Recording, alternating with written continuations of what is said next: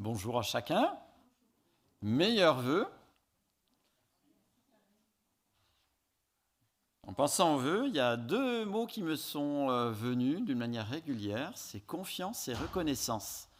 Et je vous le souhaite aussi de pouvoir euh, exprimer, euh, vivre la confiance avec Dieu et être reconnaissant aussi, le reconnaître dans ce qu'il fait pour nous. Beaucoup, beaucoup de choses qu'il fait pour nous et des fois on y est peu sensible ou pas très, très sensible et bien qu'on puisse, euh, en cette euh, année, euh, peut-être être plus attentif à cela. Alors ce matin, j'avais envie de continuer avec vous ces exemples de foi qui sont inspirants, nourrissants de ceux qui nous ont précédés. Et si Dieu a voulu que ces exemples de foi soient dans la Bible, c'est pour qu'on le connaisse mieux. Et que aussi, on puisse cerner ce qu'il aimerait voir éclore pratiquement dans nos vies. Et euh, les versets qui précèdent notre lecture euh, ce matin euh, nous ont rappelé que la foi nous pousse à vivre maintenant, là, maintenant, concrètement, les choses que Dieu nous a promises et qu'on ne voit pas encore. Et donc notre vie de maintenant prend des décisions pour des promesses que Dieu a faites et qu'on ne voit pas encore, qu'on verra peut-être dans notre parcours, ou des fois qu'on ne verra pas du tout durant même toute notre vie.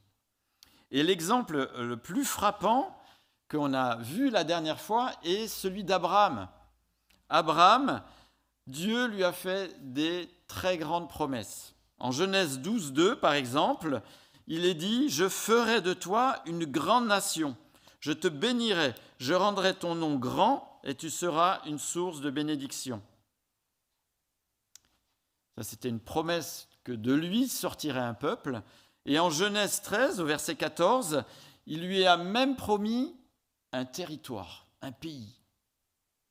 L'Éternel dit à Abraham, après que Lot se fut séparé de lui, lève, tout, lève les yeux et de l'endroit où tu es, regarde vers le nord, vers le sud, vers l'est, vers l'ouest. En effet, tout le pays que tu vois, je te le donnerai à toi ainsi qu'à ta descendance pour toujours. Je rendrai ta descendance pareille à la poussière de la terre, de sorte que si quelqu'un peut compter la poussière de la terre, ta descendance aussi sera comptée. Lève-toi, parcours le pays dans sa longueur, dans sa largeur, car je te le donnerai. Pour sa descendance innombrable, Abraham n'a vu qu'une personne, Isaac. Pour le territoire gigantissime où il fallait regarder euh, aux quatre coins cardinaux, eh bien, il n'a eu que la concession funéraire de son épouse. Cependant, Abraham a agi au jour le jour comme si les choses étaient déjà une réalité. La direction de sa vie a été faite en fonction. Et on se souvient d'Abraham, et on ne se souvient pas de ceux qui ont agi en disant c'est des bêtises, moi je m'occupe de ce qui est concret. Et le texte de ce matin va nous montrer une partie des promesses qui avaient été faites à Abraham et qui vont s'accomplir. Alors on est dans l'épître aux Hébreux au chapitre 11 et ce matin on va lire à partir du verset 20. Abraham et Isaac avaient cru, agi en fonction, et euh, Dieu a mis en place ses promesses en temps opportun. Et l'auteur de l'épître aux Hébreux, inspiré du Saint-Esprit, nous montre que d'Abraham puis Isaac sera issu Ésaü et Jacob, hein, des jumeaux. Hein. et le livre de euh, la Genèse s'attarde très longuement pour montrer que de Ésaü et de Jacob, de grandes lignées euh, sont parties. Si vous regardez dans le livre de la Genèse, au chapitre 36, verset 1, on peut voir qu'il y a une très grande, de nombreuses citations de la lignée qui part de Ésaü. D'ailleurs, si vous n'en êtes pas convaincu, on va faire cette lecture longue et fastidieuse. Mais si Dieu a voulu ces, euh, euh, chapitres où il y a des, noms et des noms, pour nous, ça évoque rien du tout, mais c'est pour montrer, j'avais fait une promesse, regardez, je suis en train de la réaliser. Et ça, c'est pour euh, Ésaü, qui est issu d'Isaac. Et issu d'Isaac, il y a aussi donc Jacob. Et à partir du chapitre 37, les versets 1 et 2 nous disent que la suite va être là justement l'énumération de cette grande, euh, euh, lignée qui suit. Verset 1, quant à Jacob, il s'installa dans le pays de Canaan, promesse qui avait été faite à, Abraham, là où son père avait séjourné. Voici la lignée de Jacob. Et tous les chapitres qui vont suivre jusqu'à la fin de la Genèse nous parlent de cette lignée et l'avant-dernier chapitre est clôturé justement avec ces bénédictions pour les douze euh, fils issus de Jacob et petits-fils qui donneront les douze tribus d'Israël. Hein. Rappelle, la promesse de territoire qui a été faite à Abraham était pour le territoire de Canaan. Là où il devait explorer, c'était le territoire de Canaan. Hein. Et le texte de ce matin va nous transporter hein, en Égypte pour une période de 430 ans. Exode 12, les versets 40 à 41 nous disent, Le séjour des Israélites en Égypte dura 430 ans. Au bout de 430 ans, ce jour-là précisément, toute l'armée de l'Éternel sortit d'Égypte. Alors, les circonstances ont fait que la famille, le clan de Jacob, a trouvé refuge d'une manière providentielle dans des conditions exceptionnelles, accueilli par l'un de ses fils, Joseph, euh, donc en Égypte. Et Joseph avait une place prestigieuse, il était le numéro 2 de, euh, de ce pays qui était un pays majeur euh, à l'époque. Et avec un peu de recul, on a une deuxième personne qui, issue du peuple, occupera un rang important en Égypte. C'est Moïse. Hein. et lui va être aussi mis d'une manière providentielle euh, à une place élevée en Égypte, 400 ans après, grosso modo, on pourrait dire.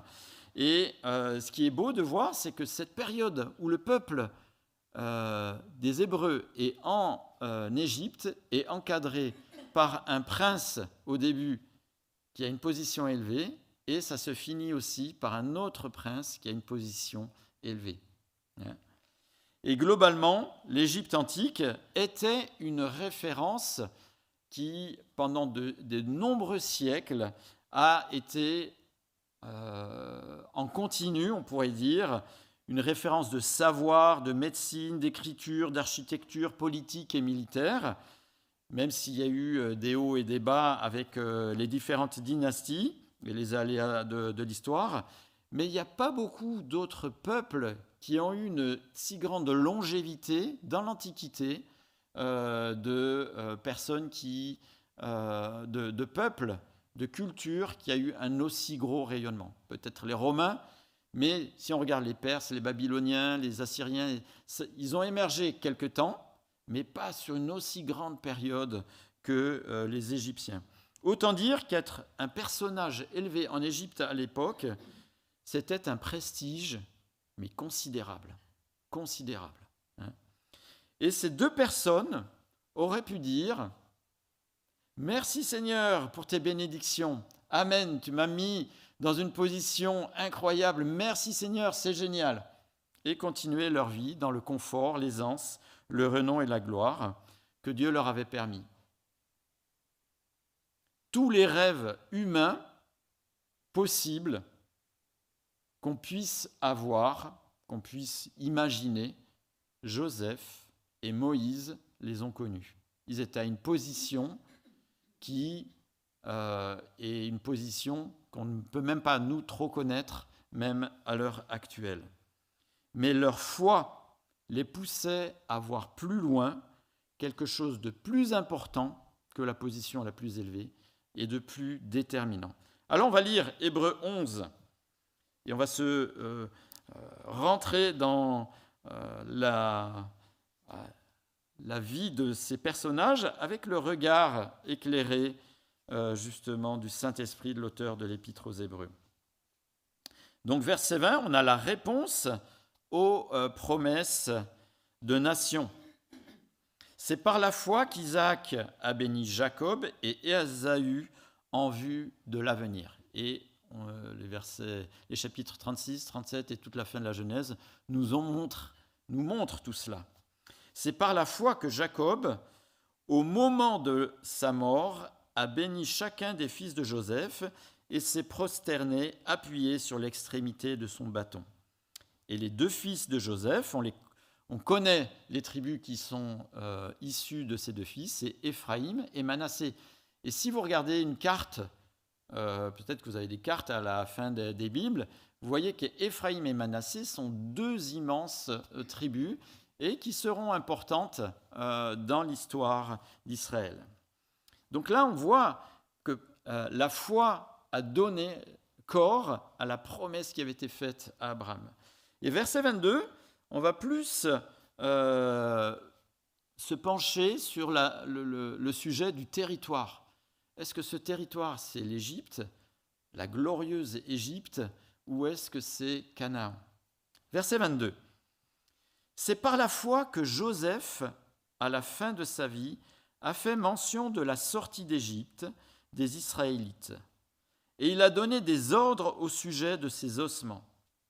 C'est par la foi que Moïse, à sa naissance, a été caché pendant trois mois par ses parents. Ils avaient en effet vu que l'enfant était beau et ils n'ont pas eu peur de l'ordre du roi.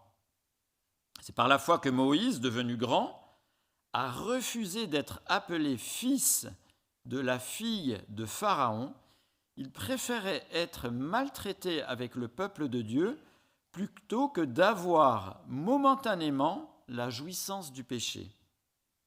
Il considérait l'humiliation attachée au Messie comme une richesse plus grande que les trésors de l'Égypte, car il avait les, regards fixés sur la récompense à venir. C'est par la foi qu'il a quitté l'Égypte sans craindre la colère du roi car il s'est montré déterminé comme s'il voyait ce qui est invisible. C'est par la foi qu'il a célébré la Pâque et versé du sang afin que le destructeur ne touche pas au premier-né des Israélites. C'est par la foi qu'ils ont traversé la mer Rouge comme un terrain sec, tandis que les Égyptiens ont été engloutis lorsqu'ils ont tenté de passer extraordinaire. Hein. Vous avez vu ces répétitions, c'est par la foi, c'est par la foi, c'est par la foi, c'est par la foi. Hein. C'est par la foi, c'est vivre maintenant, concrètement, les choses promises, certaines de Dieu, qu'on ne voit pas encore et qu'on ne verra peut-être pas encore. Mais ça se lit dans la trajectoire de vie de Joseph, ça se lit dans la trajectoire de vie de Moïse.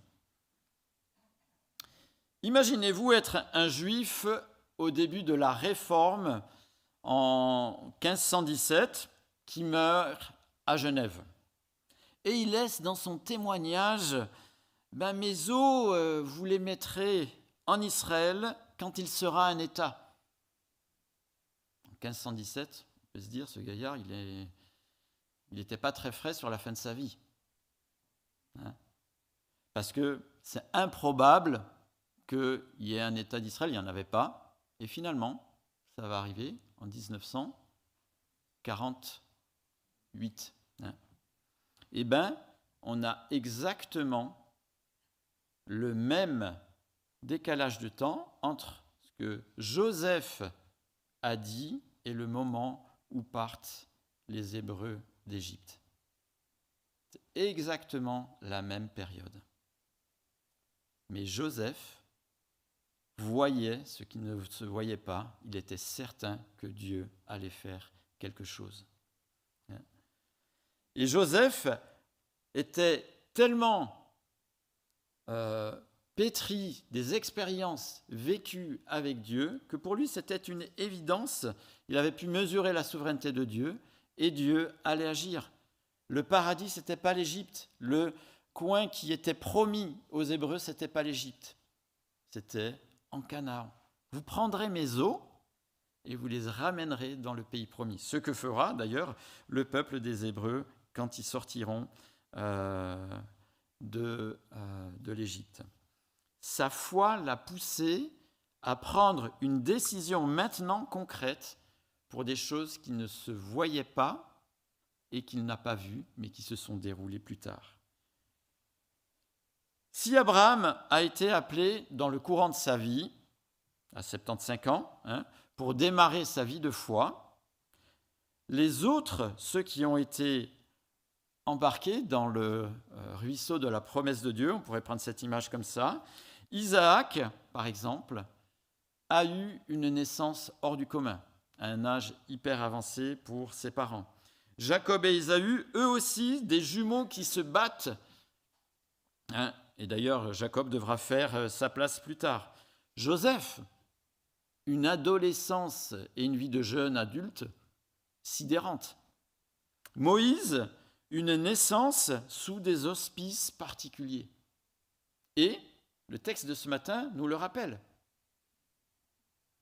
Et les parents euh, ont fait de la résistance à l'ordre de Pharaon, pas uniquement parce que euh, Moïse était beau ou gracieux, hein, et qu'on euh, n'amène pas son enfant pour le faire tuer. Hein. Donc je pense que tous ceux qui avaient à l'époque un garçon à la naissance essayaient de le cacher et de le faire vivre. Hein. Mais visiblement, dans le texte de ce matin, dans l'original, il y a une subtilité qui semble indiquer que Moïse a été perçu par ses parents comme un don de Dieu auquel se rapporte un avenir préparé. Et c'est pour ça qu'ils l'ont caché. Et ça colle justement au thème de ce euh, chapitre sur la foi. Les parents de Moïse ont eu la foi, c'est-à-dire de vivre maintenant concrètement une décision courageuse de résistance pour des choses qui semblaient être destinées pour Moïse. Cette attitude a visiblement et certainement marqué Moïse lui-même, parce qu'il a préféré renoncer à la vie de château, hein, et certainement à l'héritage qui était lié, vu qu'il était fils de la fille de Pharaon, donc derrière il devait y avoir un héritage monstrueux, hein, et qui est qualifié ici dans ce texte de momentanément la jouissance du péché la vie de prince de château, de fils de la fille de Pharaon, est qualifiée ici de momentanément la jouissance du péché. Non que la Bible soit contre les croyants très riches, on en a des exemples dans l'Ancien Testament, David, Salomon, euh, un royaume extraordinaire. Donc le problème n'est pas la richesse, mais c'est de s'arrêter sur ce que l'on croit être le summum de l'accomplissement humain au lieu de faire ce que Dieu nous réserve avec lui. Et au lieu de faire ce que Dieu nous réserve avec lui et de s'arrêter sur euh, les richesses ici-bas, et c'est qualifié ici de ce texte de péché. Si Dieu a permis à Joseph et à Moïse de survivre, puis d'accéder à des cercles de pouvoir majeurs, hein, ce n'était pas pour cela jouer cocotier plage dorée mais parce que Dieu les destinait à quelque chose de bien plus ample, de bien plus grand, qui dépassait la vie de palais. Parce que Moïse avait les yeux rivés sur quelque chose de plus grand, une plus belle récompense, nous dit le texte ce matin, une récompense auprès de Dieu, avec Dieu. Et ils ont préféré renoncer à la gloire de prince et d'être maltraités avec le peuple de Dieu qui était esclave à l'époque tout comme le Fils de Dieu préféra être maltraité pour un temps jusqu'au prix de sa vie, alors qu'il aurait pu revendiquer légitimement ses prérogatives divines. Parce que Jésus voyait un projet bien plus grand, celui de vaincre le péché par sa mort et sa résurrection. Et on a un texte qui nous le rappelle dans Philippiens chapitre 2, le verset 6. Vous le connaissez, mais c'est bon de pouvoir se le relire. Les questions de Christ, Philippiens 2, 6. Lui qui est de condition divine, il n'a pas regardé son égalité avec Dieu comme un butin à préserver. Pas de revendication, pas de manifestation, pas j'ai droit. Mais il s'est dépouillé lui-même en prenant une condition de serviteur, en devenant semblable aux êtres humains, reconnus comme simple homme. Et c'est ce qu'on a fêté ces jours-ci avec euh, le moment de Noël. Il s'est humilié lui-même en faisant preuve d'obéissance jusqu'à la mort, même la mort sur la croix. Et là, je viens de dire un gros mot. La mort sur la croix, c'était un gros mot à l'époque où c'est écrit. C'était quelque chose d'ordurier. Je viens de dire une insanité. Il s'est humilié jusque-là. Les Romains, quand ils condamnaient quelqu'un à la croix, s'arrangeaient pour ne pas le dire, parce que c'était la mort à la croix, c'était ordurier. Les citoyens romains étaient décapités, mais jamais mis sur une croix. C'était réservé que pour euh, ceux qu'on considérait comme rien. Il s'est humilié jusque-là. L'objectif certain de Dieu a nourri la vie, la foi du moment pour Moïse. Et cet objectif, c'était le peuple de Dieu, le peuple hébreu, dans le territoire de Dieu que Dieu leur destinait, c'est-à-dire Canaan. Alors il ne le voyait pas, mais il a agi comme, si c'était certain. Et donc Moïse a pu laisser sans crainte ses richesses légitimes, et euh, Moïse, de ce fait, nourri de cette foi, a pu faire et vivre des choses extraordinaires. Imaginez-vous, Moïse est quand même prince, donc il était à la cour, il connaissait Pharaon. Hein?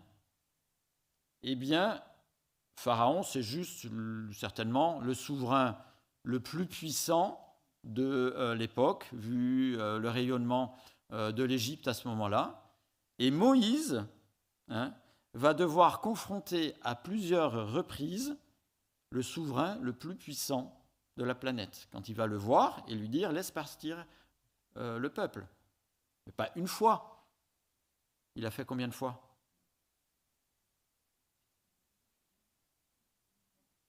Dix, ouais, en tout cas, en tout cas dix fois. Euh, soit la personne est folle et soit elle est déterminée parce qu'elle sait, elle sait que Dieu est avec lui et qu'il y a un projet qui est bien plus grand. Il s'est montré déterminé parce qu'il voyait ce qui est invisible, nous dit le texte.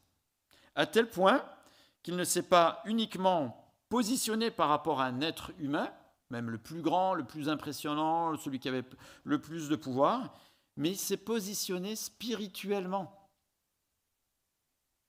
par rapport à Dieu, sans le voir, sans avoir eu de référence auparavant, à, auparavant la première Pâque, Moïse a dû se positionner.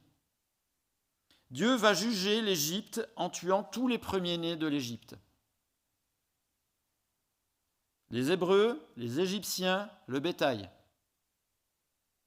Mais Dieu a prévu un moyen de sauvetage, mettre du sang d'une brebis innocente sur les linteaux et euh, les portes qui couvrira, protégera l'action de l'ange exterminateur.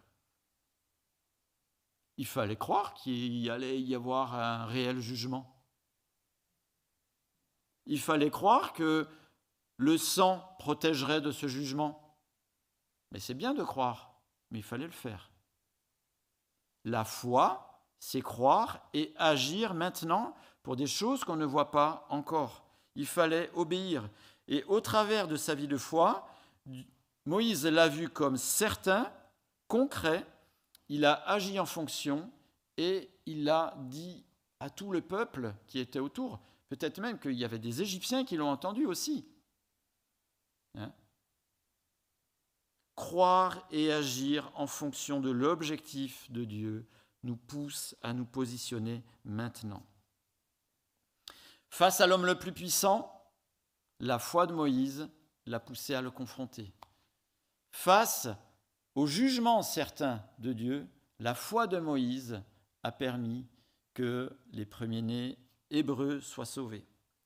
Face à la nature, on a lu ça ce matin, face à la nature, sachant, que le projet de Dieu était certain et qu'il n'y avait pas mieux à faire que le projet de Dieu, ça l'a poussé avoir confiance à Dieu à un moment particulier. Moïse avait toute la responsabilité du peuple qui sort. Imaginez, tout un peuple qui suit, ça devait être euh, sidérant. Ils arrivent, la mer d'un côté et derrière l'armée la plus puissante qui arrive dans le dos du peuple. Il y a de quoi d'être euh, un peu déstabilisé, de prendre ses jambes à son cou, hein, et que ceux qui sachent nager, euh, sauf, qui peut. Mais Moïse, c'est pas ça. Moïse donne écho à Dieu par sa foi en traversant la mer Rouge. Même les éléments, quelque chose qui ne s'est jamais passé auparavant, Moïse, avec ce qu'il avait vu, vécu avec Dieu, lui permet de traverser à sec pour le peuple, mais pas pour l'armée qui suit derrière. Texte de ce matin, je trouve hyper pertinent pour nous. Hyper pertinent. Surtout nous, occidentaux, qui vivons en Suisse. Nous sommes endoctrinés continuellement à nous créer un paradis ici-bas. Certainement que vous n'avez pas été poussé à la consommation en, en fin d'année dernière. Certainement ou bien vous vivez dans une bulle. Hein. Mais depuis qu'on est tout petit, tout ce que l'on voit, que ce soit sur les réseaux sociaux, que ce soit sur, dans les médias, etc., nous endoctrine à nous faire un paradis ici-bas. On n'arrivera jamais d'ailleurs à la hauteur de ce qu'ont connu Joseph et Moïse, hein, je vous rassure tout de suite. À tel point que nous, croyants, là, ce matin, on attribue à Dieu des réponses comme si c'était sa volonté, quand c'est des réponses de confort ou d'hédonisme. Merci Seigneur, je me suis marié avec Ken. Merci Seigneur, je me suis marié avec Barbie. Merci Seigneur, j'ai ma quatrième villa à Ibiza. Super, merci Seigneur. Alors j'exagère le trait peut-être, c'est caricatural, mais quel est l'objectif de Dieu pour ma vie? Est-ce que, ce, que je me marie avec Ken ou Barbie ou que j'ai une quatrième villa à Ibiza? La question que nous devons nous poser, sommes-nous à notre place par rapport à la vie de foi que Dieu nous destine? Joseph s'est positionné, Moïse s'est positionné. Hein? Dans notre tête, en vrai, est-ce qu'on ambitionne la vie de palais alors que Dieu nous attend ailleurs? Alors, dans les stéréotypes d'ambition qu'on nous inculque, c'est la carrière, le renom, la reconnaissance, la revanche par rapport à la vie face aux autres. C'est euh, euh, il faut que je puisse euh, vivre ce que je suis, toutes les modes sur les réseaux sociaux, l'habitude du moment. Il faut que j'ai des revenus à ne plus savoir qu'en faire. Toutes ces choses sont continuellement, d'une manière ou d'une autre, nous sont imposées, nous sont communiquées. Mais qu'est-ce que Dieu attend pour moi? Qu'est-ce que Dieu aimerait que je puisse faire et vivre? Quelle est la vie de foi alors qu'il y a plein d'autres choses qui sont autour? Et la question qu'on peut se poser, mais comment savoir où Dieu m'attend? Comment savoir où Dieu m'attend? Il n'y a rien de plus simple. Et j'arrête la prédication là. Non, c'est vrai que c'est une question, mais c'est assez simple. La première chose, c'est de prier. Pas une liste de demandes euh, justement pour nourrir l'hédonisme hein, de tous les trucs euh, euh, qu'on aimerait avoir, mais comme si c'était un dialogue avec Dieu. Comme si on se parle là, nous, eh bien, que dans notre prière, nous puissions nous aussi parler à Dieu. En vrai. Pas quelque chose de convenu, pas quelque chose de religieux, mais quelque chose en vrai. Dieu veut une vraie relation. Il ne veut pas des stéréotypes. C'est d'ailleurs intéressant parce que dans la Bible, il est fait mention de comment Dieu était avec Moïse. Hein. Exode 33, 11 nous dit L'Éternel parlait avec Moïse face à face comme un homme parle avec son ami. Puis Moïse retournait au camp, tandis que son jeune assistant, Josué, fils de Nun, sortait, ne sortait pas de la tente. Il parlait comme à un ami. L'Éternel. Waouh C'est ça que Dieu attend. Et par Christ, on a ce privilège d'avoir une relation de proximité. En plus, on est aidé du Saint-Esprit pour que euh, nos propos puissent être euh, en adéquation. On a un privilège. Donc le premier aspect, c'est de prier. Ensuite, de se nourrir de Dieu. Si on veut savoir là où Dieu nous destine, prier et se nourrir de Dieu. Évidemment, au travers de la Bible. Hein. en étant sensible aussi à la vie intérieure de l'Esprit de Dieu.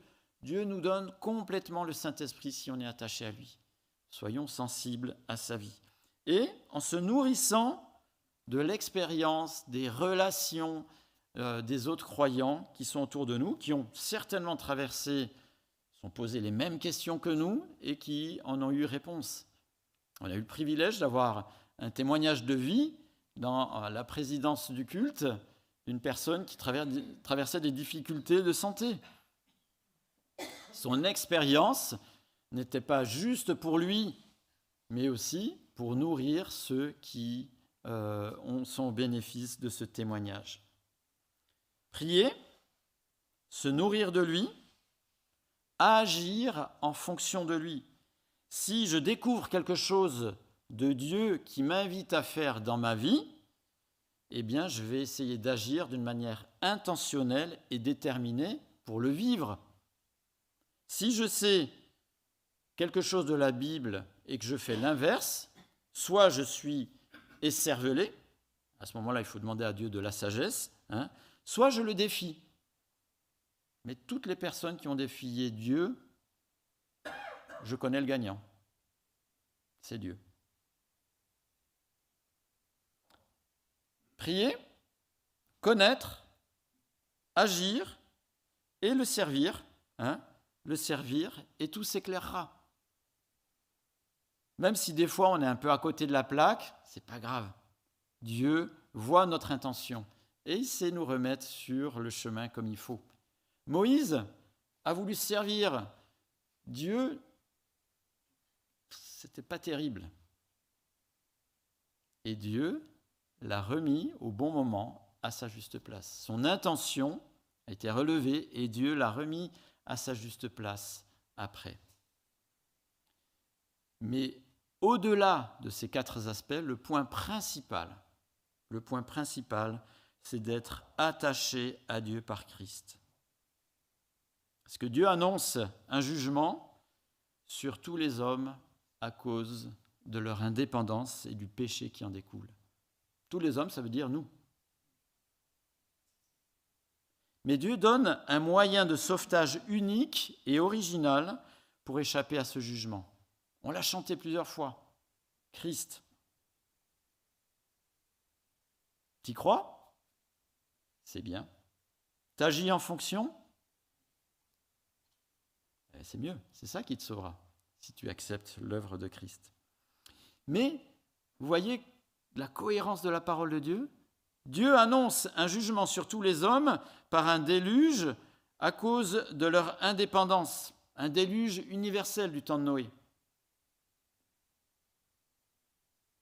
Tiens, Dieu annonce un jugement sur tous les premiers-nés de l'Égypte. Tiens, ma mort est certaine, pas tant ma mort physique, mais ma mort spirituelle est certaine, séparée à jamais de Dieu, donc de ses grâces, de ses bénédictions. Hein. Est-ce que je crois que Dieu va me juger? Tout comme est-ce que les personnes ont cru du temps de Noé qu'il allait avoir un jugement, que du temps de Moïse il y allait avoir un jugement? Est-ce que l'on croit qu'il va y avoir un jugement? Du temps de Noé, Dieu avait un moyen original et unique pour échapper à ce jugement. Une arche qui a couvert et protégé justement pendant le déluge. Du temps de Moïse, Dieu avait un moyen original et unique pour protéger du jugement, du sang sur des linteaux et sur une porte, ce qui permettait à l'ange exterminateur de passer outre. Pour moi, c'est Jésus-Christ il a pris ma condamnation méritée et il en a été vainqueur. Ce qui permet à la condamnation divine de ne pas être appliquée à ma vie, parce que Christ a déjà subi ma condamnation et l'a portée parfaitement et l'a vaincue à ma place. Mais Noé a cru au jugement, il a cru au sauvetage et il a agi en fonction. Il a construit l'arche, il est rentré dedans, il a été sauvé. Lui, sa famille, l'humanité et euh, la faune. Moïse a cru au jugement, au moyen de sauvetage. Il a agi en fonction. Il a mis du sang innocent sur les portes. Sa maison a été sauvée. Et tous ceux qui ont fait pareil. Il a été sauvé, lui, sa famille et le peuple hébreu. Et moi Et toi Crois-tu au jugement certain de Dieu sur ta vie? Crois-tu à l'unique moyen de sauvetage par Jésus-Christ? L'as-tu fait Agis-tu en fonction Ce sauvetage, tu ne le verras pas de ton vivant. Ce sauvetage, tu le verras où Dieu jugera les vivants et les morts, les croyants et les non-croyants. Mais ma décision de maintenant a un écho certain pour l'éternité. C'est la foi. Vivre maintenant, concrètement, prendre des décisions par rapport aux choses certaines et promises par Dieu, qui ont des conséquences, qui une réalisation qui arrivera, peut-être de mon vivant ou peut-être pas. C'est ça la foi. On a des très beaux exemples Abraham, Isaac, Jacob, Noé, on a eu euh, aussi Moïse, Joseph, et on en verra d'autres. Mais nous aussi, nous devons nous positionner. J'aimerais prier. Seigneur, merci pour euh, ta parole. Seigneur, merci parce que euh, elle est inspirante. Elle nous pousse à, voir combien tu es grand, combien ton projet est cohérent, combien ta personne est fiable. Et Seigneur, elle nous pousse aussi à nous positionner. Garde-nous de savoir mieux que beaucoup d'autres et de rester inactifs vis-à-vis -vis de toi, à salut, mais aussi dans notre vie de tous les jours. Seigneur, tu ne nous donnes pas des minutes, des heures, des jours, des années, des épreuves pour qu'on emmagasine des choses inutiles. Tu le donnes pour quelque chose de bien plus grand. Merci parce que Joseph et Moïse l'avaient compris. Seigneur, que tu nous fasses la grâce, nous aussi, de regarder plus loin que le concret du moment. Amen.